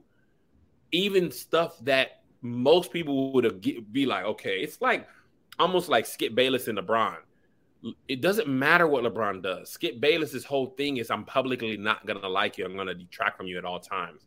I just thought because some people liked me a lot, everybody would. And as humans, we want to be liked. And I found out the hard way. Some people don't rock with you. It's funny. I was searching Keith Lee interview, and I never search my name anymore. I was just searching Keith Lee interview because so many people are watching it that aren't in our normal group of people and people I saw one about five tweets down. Somebody was like, I want to watch this Keith Lee interview, but that dog on Kev on Stage is so loud and annoying. And I was like, Oh, okay. Let me go on and get go and get out of here. Because I didn't, most people were just like talking about how much they love Keith. They weren't even talking about me and Angel or Josh. They were just talking about Keith. I was just like, dang, this is crazy. About that fifth tweet, I said, Oh, let me get that. I'm in somebody else's business again. I'm over here where I ain't supposed to be. I got to get back to my regular timeline. So um yeah, that's what I would say to that question. I regret. It's what's my biggest regret. Yeah, I talked for so long. Uh, in this current stage of your life and career, what's the past regret opportunity, regret or opportunity that you still think about? It's a it's a regret that I still work through. My biggest regret is that I am a rule follower. Me and my therapist talked about this being someone that grew, grew up in the church, following rules is the way you determine your value. You know what I'm saying? If you are a child that is very obedient, if you are a child that is easy to handle and comply, you are more valuable and seen as a greater asset and just as a better person. And I and I like feeling that way. However, being an artist, it behooves you, especially in the landscape that we're in right now, it behooves you to find loopholes. Mm. It behooves you to break rules and push past whatever people said was the rule or the standard. And it is such a now such a like um so opposite of who I am. I have a hard time setting my own rules. So like it was a really big thing for me to negotiate my podcast into my contracts because that is not something I should be doing. I should not care. I should just be happy that a network wants me. But for me to be like, nah, I don't care if that's what's in there. I need y'all to fix it or I'm going to walk away is me intentionally getting out of that whole premise of being a rule follower, I feel like I would be so much further along in my career had I not allowed the standards of what happened before in other people's careers be the path in which I thought my career had to follow. Mm-hmm. we would be, it would be so very different. And I remember my therapist said, if you were in the military, your rule following skills would be an asset. They're not an asset. So I am now trying to create my own rules because it will still give me a sense of comfort because there's rules for me to follow.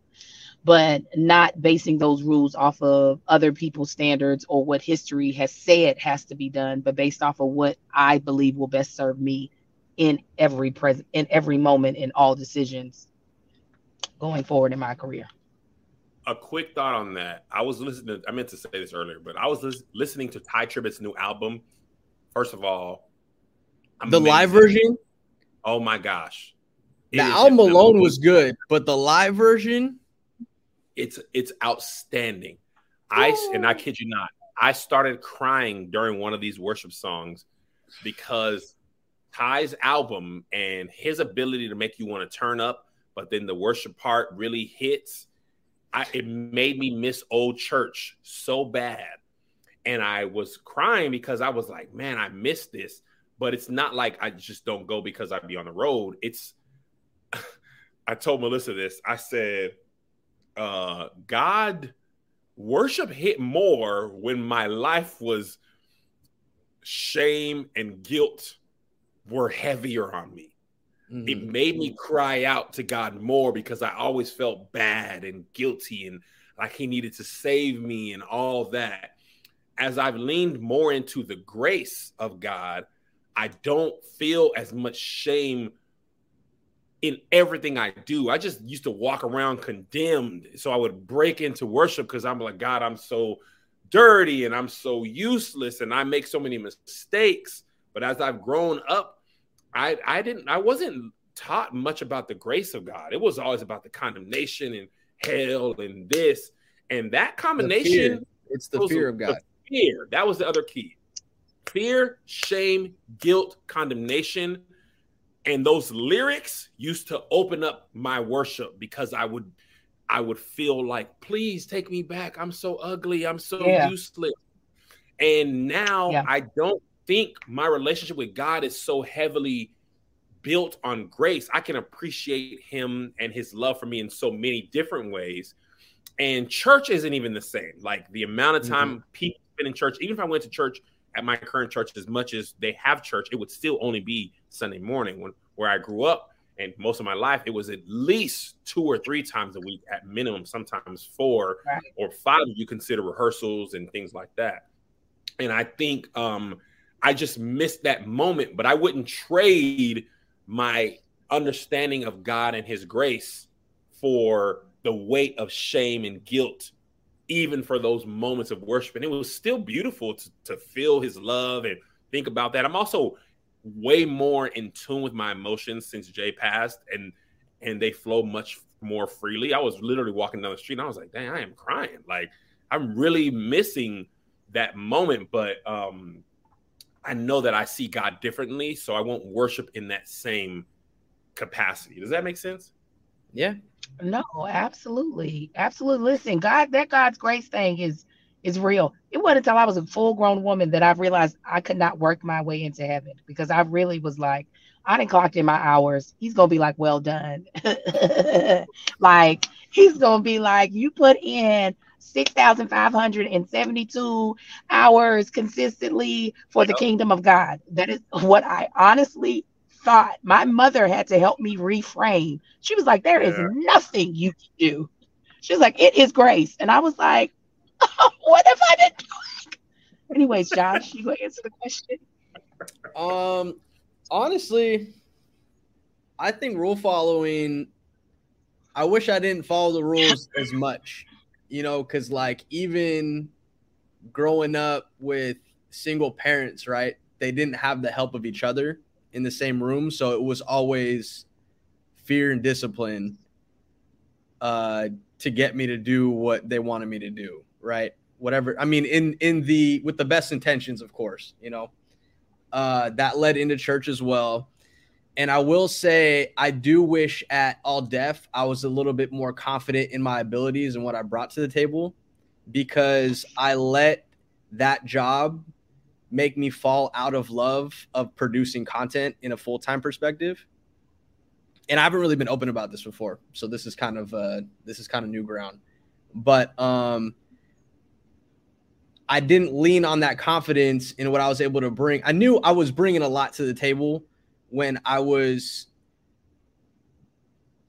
writing, shooting, a gaffer uh for like my own interview setup for uh the All Def music side and like following that process through with the edit and everything like that and like story producing as well. But for me i wish i kind of doubled down and asked for more even though that place was kind of just all over the place in general at the time for that side.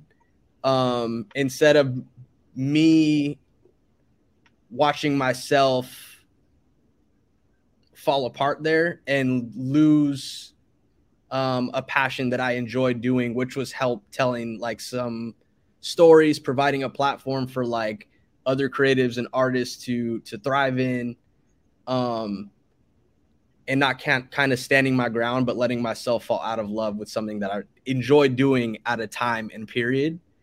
Um, to let that dictate me, even my next step, like Kev kind of had to court me into working for him because I was in a mentality at that time of like I never want to be in like an office setting. Not not that uh, at the time it was an office setting, but like I'd wanted to just not be underneath an umbrella of like having to do this, this, and this.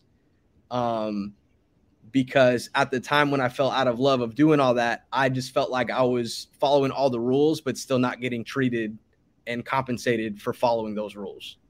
And mm, that's what just drove me to the edge of like there's not going to be another situation like this so i'm just going to let this bridge burn to the ground. And i'm still good with that decision don't get me wrong but allowing my emotional side to lose that connection with the passion of telling stories and producing that type of level of content um that side is the one regret that i do have about all that to the point where now I feel grateful for that opportunity a little extra. Mm. That was really insightful. I remember when Josh talked about two years ago, he would never take vacation from this. He would never, everything he did was when we were off. And I'm like, Josh, you could like, you could take a day off. He's like, no, no, man, because you know that's how I got fired last time. I was being like, out of my nose. I'll yeah. never sleep. said, man, you don't. This ain't that. Like, you're gonna have to. You can take a brand deal. You can go shoot a J Cole concert. Like, me and Angel can do it. You know, because Angel was already like, "Don't you put no other co-host in with me? I'll, I'll do it with one arm in my body." I'm like, you don't have, you're, you're safe here. You're safe here. Uh, but I think you know, and listen, shoot about the podcast. This isn't the joke tour. This is just the truth. Sometimes you have such a bad experience with something work, an, an opportunity, or something, you have such a bad experience that you would rather never do it again mm-hmm. if if what happened has any possibility of happening. You would rather avoid that like the plague 100%. Than to, have a chance that you could feel that way again. I think we do that with relationships, people, low key mm. church hurt. Leaders make you feel a way you be like, okay, bet I'll never, I'll never be that close again because I don't want anybody to ever even be able to hurt you, hurt me like that. So we stay away from the opportunity. But in doing that, you often can also rob yourself of the benefits of that as well.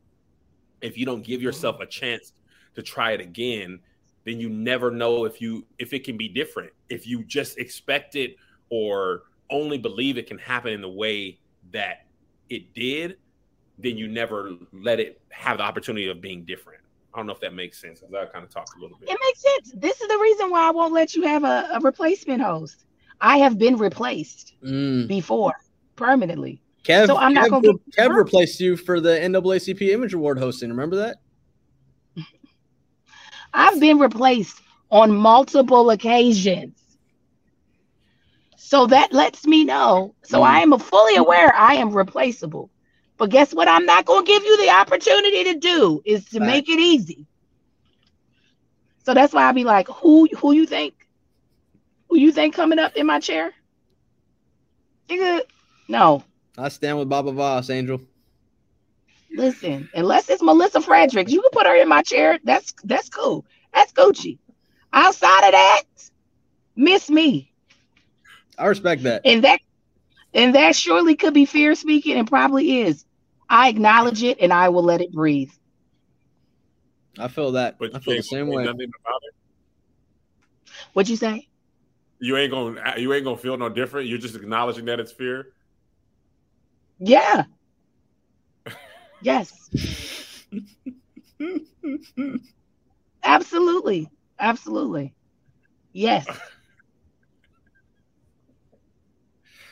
oh man. All right, this has been a long day. Two hours we've been live, and that's just for this episode. Uh, this is the work that it takes to make sure y'all get your two episodes in a day. I now got a show in like four hours, and I usually I'm getting ready to take a pre-show nap, which I probably will do right now. But listen, uh, in all seriousness, if you really listened or watched this entire episode, I want you to know that you are loved. I'm glad you're here. I hope for more reasons than you can believe that when this tour these tour dates come out, you really buy them. I hope you understand uh, that it's not a light thing to to go on a tour. It's not a free thing. It's not a given thing. It's a huge undertaking. So, for those of you who asked for it, I hope to see you there. For those of you who are hearing about it for the first time, get your ducats together. Uh, if you're not on the Patreon, consider joining. It's a great time. It's it's a great time. I, I enjoy it tremendously. It actually allows me not to focus so much on the rest of the world. Uh, if I'm tripping and the Patreon tells me I'm tripping, I'm probably really tripping. Because I think those people who have been around probably get me more than most people. So I would take their words uh, I, I could take their criticism constructively, whereas somebody just roasted me on a timeline or whatever. I, I would not put as much stock in that if you don't really know what I'm about or how I move through the world. So I appreciate you. Uh, listen, this somebody said, and this is great too. We love you, but you gonna get these jokes too. Don't take us seriously. That's true too. I probably took the the jokes as serious because it pricked at what I take seriously, which is my reputation and the way I am uh, here in the world. But it's all love. I have a firm belief that if you don't argue amongst friends and family, are you ever really truly being your full self? I don't believe you are. But we will see you guys next week, Patreon, sometime. We'll figure that out later. Uh, I bless you. God keep you. We'll see you at the time. Another banger for you. Here's another one. Yeah. Here's another banger for you. Here's another one. Here's another banger for you. For you. Uh, uh, uh. Here's another banger for you. Uh. With my boy Kev on stage. And that chick Angel.